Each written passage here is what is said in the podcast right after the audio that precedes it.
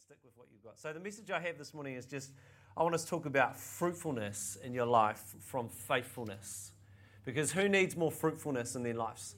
Who wants their, their year this year to be stink? Oh no, I'll say that again. Who wants this year to be stink? Yeah, nobody. hands going up. Jesus. Nobody wants that. We want it to be good. I think, all right, we want this year to be. It's like asking, do you want more ice cream or do you want more chicken curry? Yes, the answer is yes. And I've found in my life, following the ways of God always proves to be worthwhile. I mean, why would you follow a God if it wasn't worthwhile? I'd, for me, Christianity works. Christianity, following Jesus Christ, works. It's the way, the truth, and the life. And I've found that faithfulness always leads to more fruitfulness in my life. So I've seen it in my marriage to Katie. You know, you'd say your vows to um, love and honour and sickness and health for better and for worse till death do us part. A lot of blank stares. Yeah. Anyway, faithfully following those vows should, and I've been fortunate to experience the fruitfulness of marriage. Of course, it doesn't always work that way. But with God, who is not a mere human, He's Almighty God. He doesn't fail us when it comes to following His commands. Human relationships might change, but with God, it never does. So, Mother Teresa said uh, once she was asked by a reporter how she would measure the success of her work, and she looked puzzled for a moment and replied, I don't remember the Lord ever spoke of success. He only spoke of faithfulness in love. So Galatians 5:22 says, "But the fruit of the spirit is love, joy, peace, patience, kindness, goodness, faithfulness, gentleness, and self control. And against these things there is no, there is no such law. Or as my kids say it, as a song they learn, the fruit of the Spirit's not a banana, and a whole lot of other fruits. So it's all these things. So, Church Unlimited City, I believe 2021, I'm expecting to see greater things this year. I believe God wants more fruitfulness in our lives. I didn't say more success or more money or any of those things, although I'm sure deep down we'd love to see that. But I do believe God wants to see more fruitfulness in your life and in my life and in the lives of the people that you're sitting around this morning. And uh, I know that it comes a lot of the times by just following the Holy Spirit's leading. You know, the Holy Spirit, our walk with God is not a religious do and don't. It's not a whole bunch of law keeping uh, and ticking the boxes and you know, turning up and saying, oh, I've done everything correct on the check sheet. The, the, the Christian walk is filled with the Holy Spirit. Unless you're filled with the Spirit and God's leading you, man, it's going to be hard religion. But I do believe at the same time as that, there are things that God lays down that He says, hey, if you follow this way, if you follow these commands, if you keep these things in your heart, then He will lead us to more and more fruitfulness this morning. So I want us to take a look at the life of Ruth because I think she had a great example of someone whose life was led into more and more fruitfulness. Uh, and at the end of Ruth's life, she was wealthy, she had a husband, she had children. Um, in fact, her grandson is King David. And although she doesn't know it when she becomes, uh, she doesn't know it, but part of her lineage would be that the Messiah, Jesus Christ, would come out of Ruth's descendants. So she has this amazing story to tell. But it didn't start like that with Ruth. It didn't end, it didn't begin like that for her. So we're going to pick up her story in Ruth chapter 1 and verse 16. And uh, of course, her mother in law, Naomi, her husband had died. Ruth's husband had died. Her sister in law's husband was dead as well, and things weren't looking good. But Ruth replied, Don't urge me to leave you or to turn back from you. Where you go, I will go. And where you stay, I will stay. Your people will be my people, and your God will be my God. Where you die, I will die, and there I'll be buried. May the Lord deal with me, may it be ever so severely, if even death separates you and me.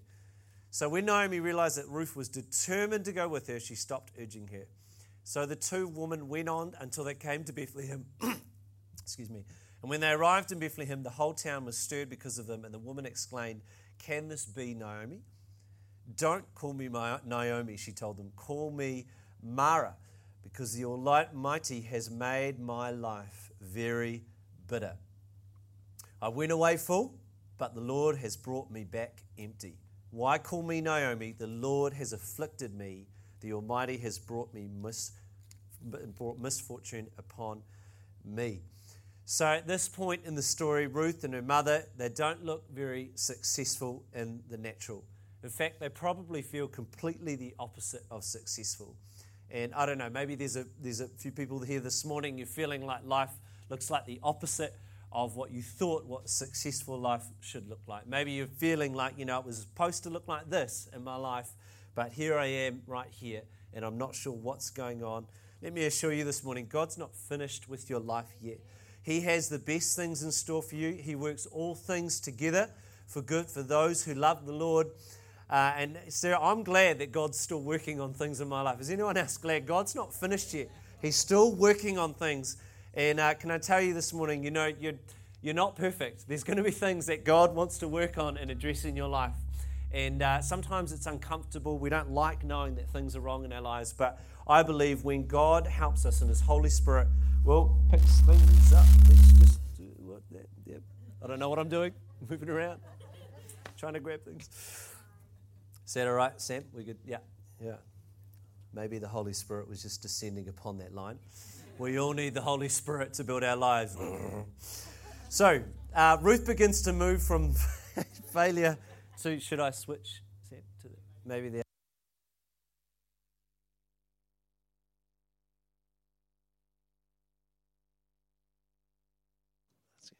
yeah, there we go. See, I can multi- multitask. uh, Ruth begins to move from failure to fruitfulness and success. But the thing is, how? How did she do this? Don't you often wonder, like, how do things change? We're from where I am and what I'm experiencing to where I want to go. What, what, what, what are the things that make the difference? If the Christian life is supposed to work, what do I need to do to see it work? And I want to share a few thoughts from her story this morning. So Ruth 116 don't urge me to leave you or turn back from me. Where I go, you will go. Where I stay, you will stay. Your people will be my people and your God my God. If you desire to see more fruitfulness, we must realize that the plans and promises of God are not just for the wise or the rich or the strong or the wealthy or for those who have it all together. Wisdom and strength are not prerequisites for fruitfulness in your life. Are you strong? Are you wise? Have you learned something? Those are good, but it doesn't mean that God cannot bring fruitfulness into your life. 1 Corinthians 1 2, uh, 25 says, For the foolishness of God is wiser than man's wisdom, and the weakness of God is stronger than man's strength. And the fact is, God can't be weak. But even if there was a weakness, it's stronger than any man's strength. And uh, I believe this morning, you know, it's not dependent on our past. It's not dependent on just all our ability or the strengths that we have. You know, I heard the other day on the radio that the Black Ferns coach, she had to um, uh, sideline some of her players because they'd returned back into the season and they weren't, uh, they weren't up to their fitness level to play. And so they didn't even get a look into the team to start playing. And I've heard other sports teams, rugby teams as well, giving their players a hard time because they've, you know, relaxed a little bit over the summer and they haven't come back in full shape. In fact, I actually got a call from the Crusaders. No, I didn't get a call from the Crusaders. Whoosh. But this is what happens in the natural, you know, you go out of shape and then you get discarded and you're not needed anymore. But with God, if we're bent out of shape, He doesn't discard us. If things are going wrong, He doesn't wipe us off. He doesn't kick you off the team. He's not done with you. No, no, no, that's not how it works. Our future fruitfulness in God does not hinge on a checkered past. You know, Ruth in the natural, she really didn't have much going for it. She was a Moabite. And if you know anything about the Moabites, they were basically not in the good plans of God's books. They were, you know, they were considered enemies or a threat. Uh, and they were arch rivals almost to the Hebrews. They were not to be trusted the Moabites. And this is where Ruth is coming from. She's the Moabite. She's the one that's looked down on or discarded or seen as an enemy or a threat. And she's walking into the Hebrew territory. You can imagine the emotion she's probably feeling walking into a whole new place. And of course, the parallel here is that we were enemies of God. We were the ones that were on the wrong side. We were the ones that had messed things up in our heart because of sin in our lives. We were separated from God. But the good news, friends, is that Romans 5:10 says, "For if while we were enemies of God, we were reconciled to him through the death of his son, how much more having been reconciled shall we be saved through his life?" And just like Ruth, we are all qualified and we are exempted and we're brought into the family of God no matter what's happened in the past. So, no matter what's happened in previous days or years or relationships or whatever's happened in your last job or things like that, does not mean that God cannot be fruitful where you are right now. There can things that can change when we understand that God deals with those things through the cross. So, the first key this morning is get your eyes on God, get them off your past, depend on His strength and His guidance and His provisions. And I believe God can use things in your background and your past experiences. I've seen it in my life, and your abilities and your talents and things like that when they're surrendered to God. When they're surrendered to God, He can take those things uh, and He can use them. So Ruth had this encounter with the people of God, and she decided that she would be committed to this people that she didn't really know. She would be committed to God and to His people. And I heard a quote once that said, um, Commitment is the bridge between decision and change. I'll say that again. Commitment is the bridge between decision and between change. You know, for a lot of us, we want to change. So we make this, oh, I'm going to I'm going to change, the decision to change, but then we don't see the change happen. That's where commitment becomes the change. Nothing's going to change unless we decide to commit to that change. We can have as many decision moments as we want. I'm going to change, but unless we commit to that change, it's actually not going to happen, or it's not going to happen perhaps the way that God wants it to happen. So faithfulness is the outworking of that commitment. And also, she had a commitment to God's people. And I believe, you know, we can't do this life alone. You cannot do this walk, Christian walk, on your own. God didn't design it that way.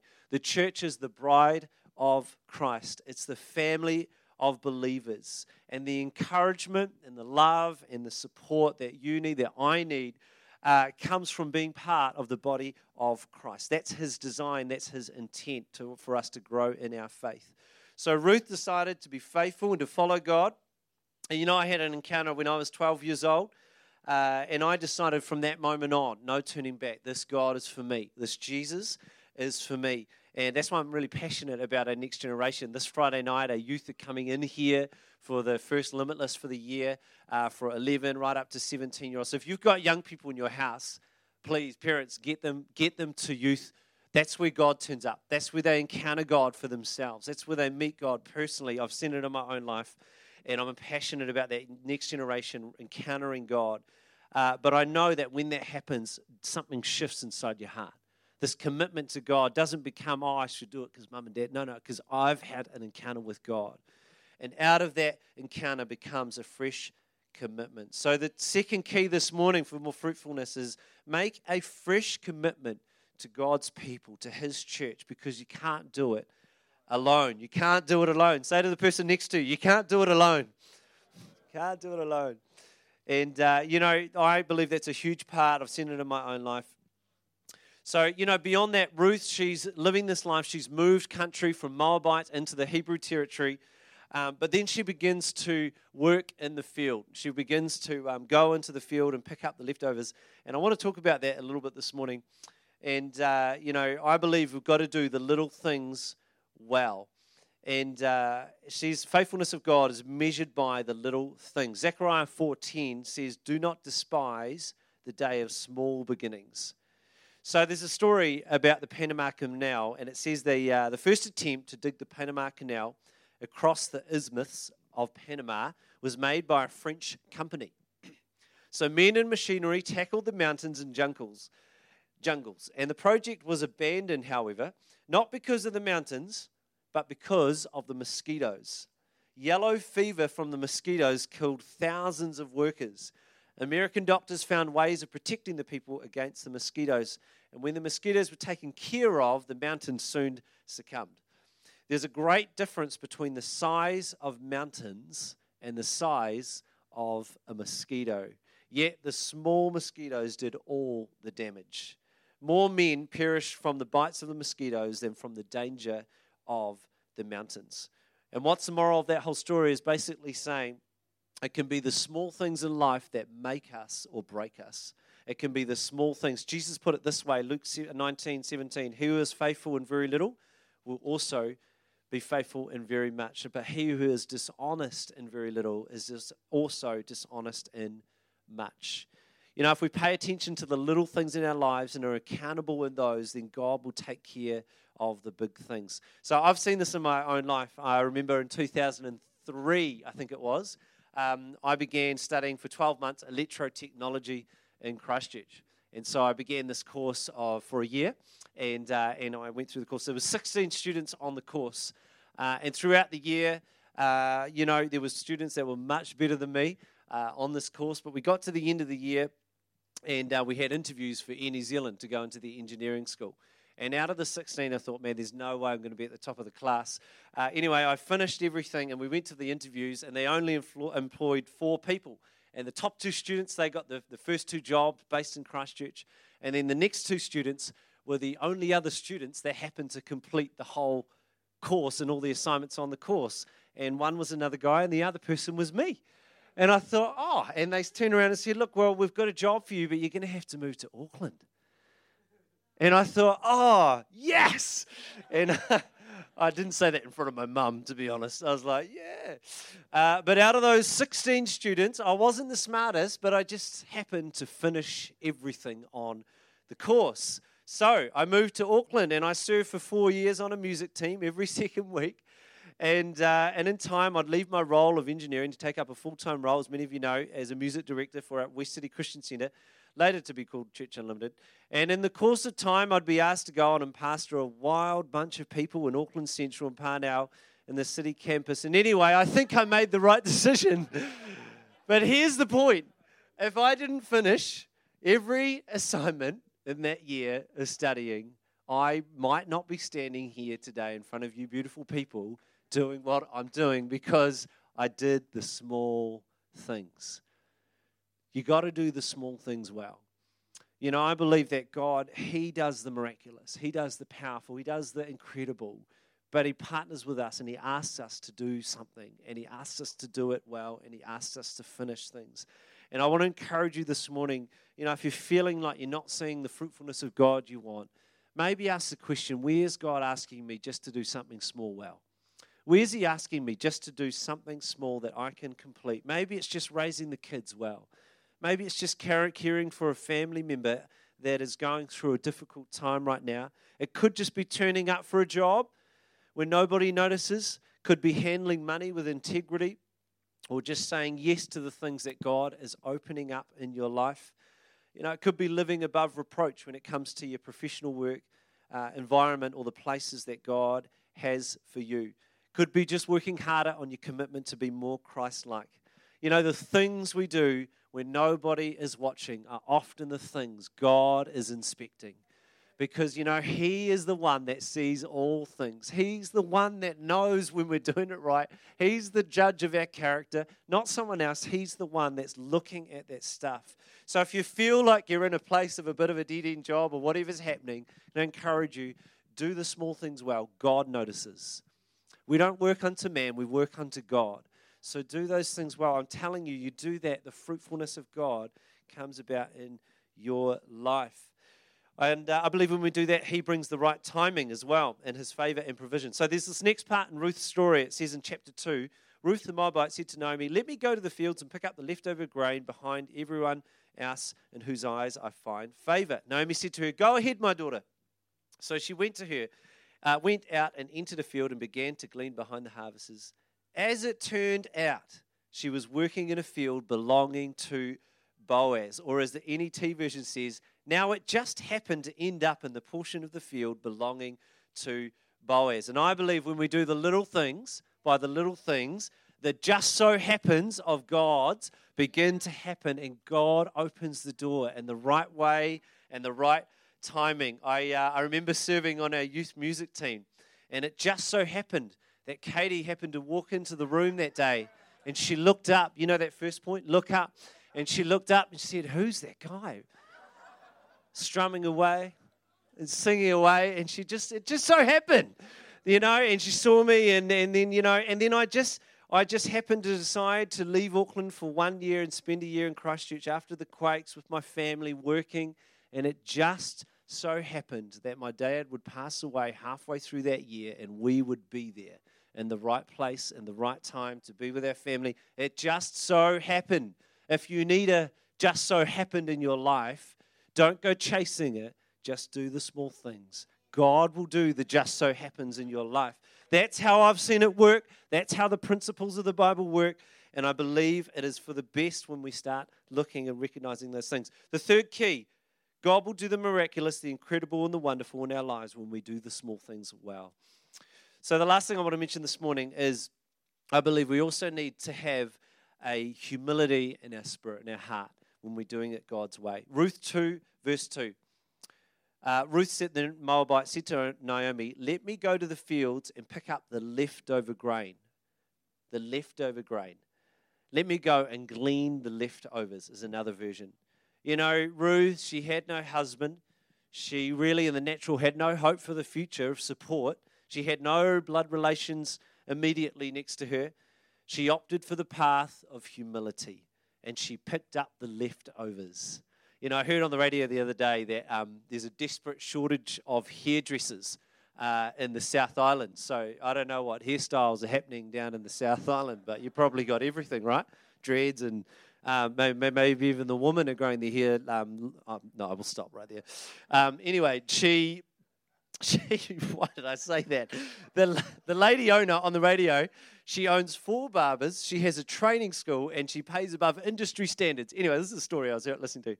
And she said she cannot get staff. She cannot get staff. She cannot get anyone to work uh, in, the, in, the, in the shop.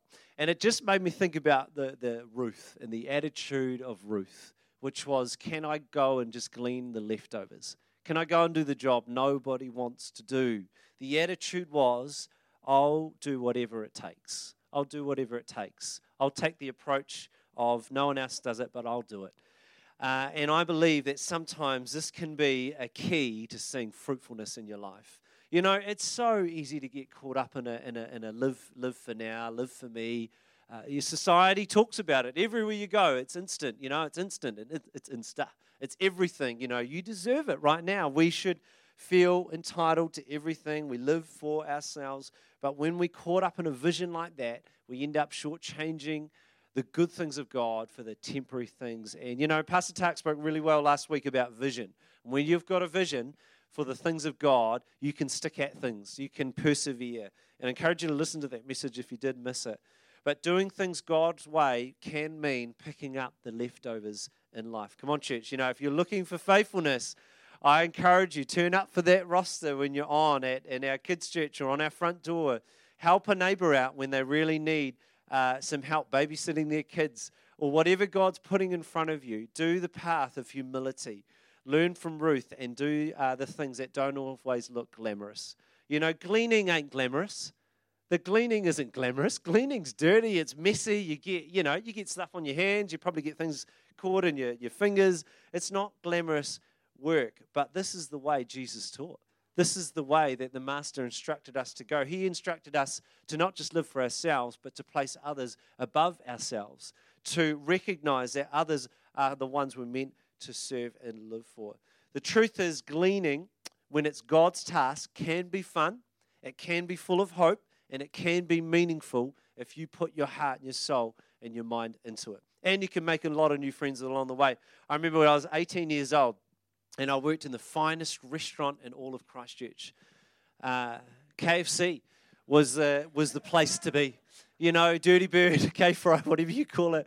Uh, you know, man, they used to serve up. Oh, yeah. Anyway, so we used to, we, I used to turn up. I was 18 years old, so I'd study all week, and then I'd go on Friday, Saturday, and Sunday night, and I would work all night. I'd start at midnight, and I would work all through the night and finish at seven or eight o'clock in the morning.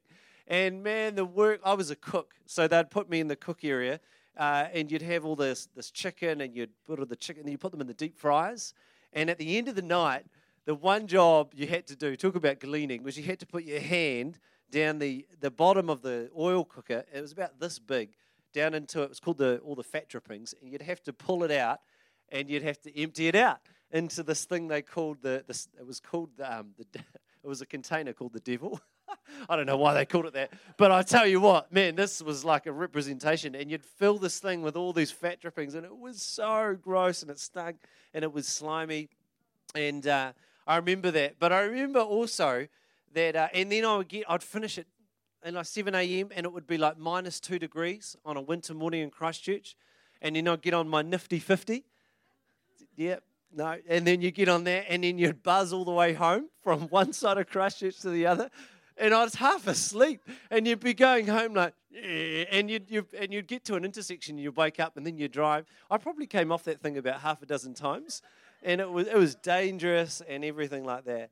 But through it all, I had a great experience working at KFC. I can tell, honestly, hand in my heart, I had a great time. I made a lot of friends. I was able to express my faith through the way I just spoke and lived my life. I was able to be an influence for good and not for bad. I was punctual. I remember turning up on time when a lot of others didn't. I was willing to work a few extra shifts. Uh, and, uh, and then within 10 months, they put me in a whole lot of other areas to, to run and to look after. And, uh, and I remember having some great moments in that workplace. And I think what I'm trying to say is gleaning isn't all that bad. When you do it God's way, you can actually enjoy. And I want to say, church, wherever you are this morning, God can use you where you are. God can move through you, even if in the natural it seems mundane and it seems pointless and it seems man, no one's even watching. No, God can use you where you are. There can be moments where God turns up, and not just for the people around you, but even for you, where you can enjoy it. You can, uh, you know, um, enjoy being used by God wherever you are, but also understanding that there may be a season that God's bringing you through. That's not the end of the road, but God can use you wherever you are. You know, people often comment to me about when I've led songs and, and worship and say, man, it's really anointed and God's really got something on your life. But uh, obviously, God does the anointing in the spiritual side. Um, but, you know, for a lot of people, probably don't realize for six years, I just played drums in our Baptist church every week, turning up, often after KFC, actually. I'd turn up, yeah, 8 a.m., I'd drive to church and I'd play every week for single, every single week. And then, you know, I'd lead prayer meetings and worship, uh, which was sometimes very boring, but I did it anyway for seven years. And, um, you know, and what I'm saying is when we do it God's way, He anoints, He appoints, He does the things we cannot do. And I believe we need to live in such a way where we look to God for His timing and His resourcing and His opening, but do the things we can do right now. Do it with a humble attitude. The beautiful words of Jesus in Matthew 23 Whoever exalts himself will be humbled, and whoever humbles himself will be exalted. The fourth point this morning walk the path of humility and allow God to work on your character in each season of your life. Faithfulness to God always produces fruit. Philippians 1 6, as our worship team comes up, I'm confident of this that he who began a good work in you will carry it on to completion until the day of Jesus Christ. Amen. Amen. You know, Jesus, he modeled faithfulness. His character was true, trustworthy, and utterly dependable. And we can be that too if we have more of him in our lives. So, church, this morning, the fruit of the Spirit love, joy, peace, patience, kindness, goodness, gentleness, faithfulness, and self control. Where do you want to see more of that in your life? Where do you want to see more of that in 2021? You know, I know, I know for me, um, there's certain areas I'm going, hey, God, I really need to see uh, more of some of these aspects of my life. And I know that you're testing me in these and help me to grow through it. But I think for all of us, we can all say, God, let this not be a year where nothing grows, where I don't take anything out of this season. Help me to be humble where you've got me and learn from the things that you're putting me through. Help me just to do those small things well and allow God to have his way. So, come on, why don't we stand this morning? And uh, I want us just to spend a bit of time in, in worship on that song, uh, Yes and Amen. All his promises are yes and amen. And as we sing, just allow the Holy Spirit to impress upon your heart what he's saying to you this morning. Where, where is he challenging you today? Is it in your humility? Is it in your willingness just to do the small things? Or maybe it's even just saying, God, I just can't get my eyes off the past. And I, and I, need, to, I need to get my eyes on you and stop trying to do things in my own strength. You know, that can be so tiring, trying to do it all in your strength. But when you look to God, He makes a way. So come on, let's worship and allow God just to continue to move.